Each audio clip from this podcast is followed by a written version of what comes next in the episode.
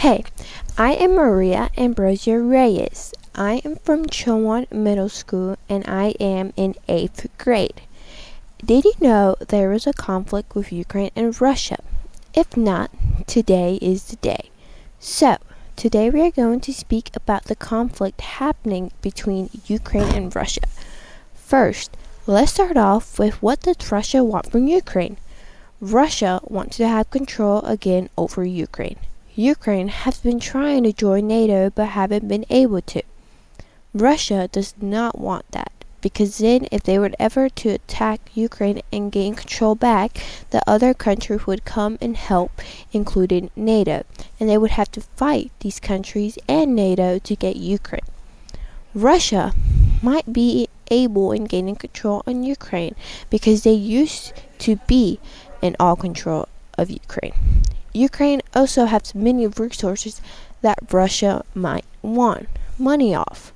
Some of the resources are coal, iron, natural gas, salt, oil, sunflowers, and many more.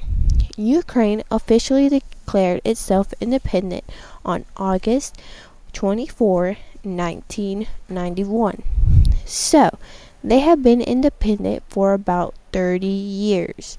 When they declared that they were independent, they also said that they would not follow the laws of USSR and they would only follow the laws of Ukrainian SSR. US is standing by and fighting for Ukraine. The US started blaming the Russian government for endangering Ukraine by putting their troops in the border of Ukraine. The Russian government also started blaming US for interfering with the situation that they have nothing to do with. In my opinion, I think we shouldn't get involved with this situation because when George Washington was a president, he did not want America involved in any conflicts with other countries. Just know, US is involving us in this conflict with Ukraine and Russia. If we get involved, we can start another big war between the countries. We could put many people's lives in danger and worse if they have nothing to do with it. Different countries around the world are standing up for this conflict and mostly in it too. They are trying to sort everything out about this whole conflict with Ukraine and Russia. The NATO has a small part in this situation because, like I said before, Ukraine wanted to join and become allies with them. So, if NATO accepted them, Russia would have absolutely have no power over Ukraine.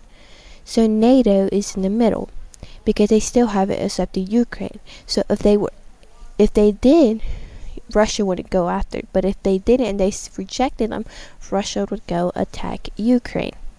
This could be the beginning of World War One, in my opinion, because first of all, if Russia attacks Ukraine, then multiple countries might go out and fight back with them involving the other countries around the world.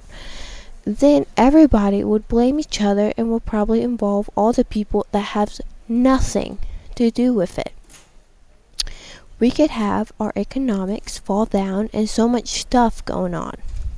Like I stated before, our president, well, our first president, George Washington, did not want us to be fighting with any country. But look at us now. Well, that's the news we got for you today.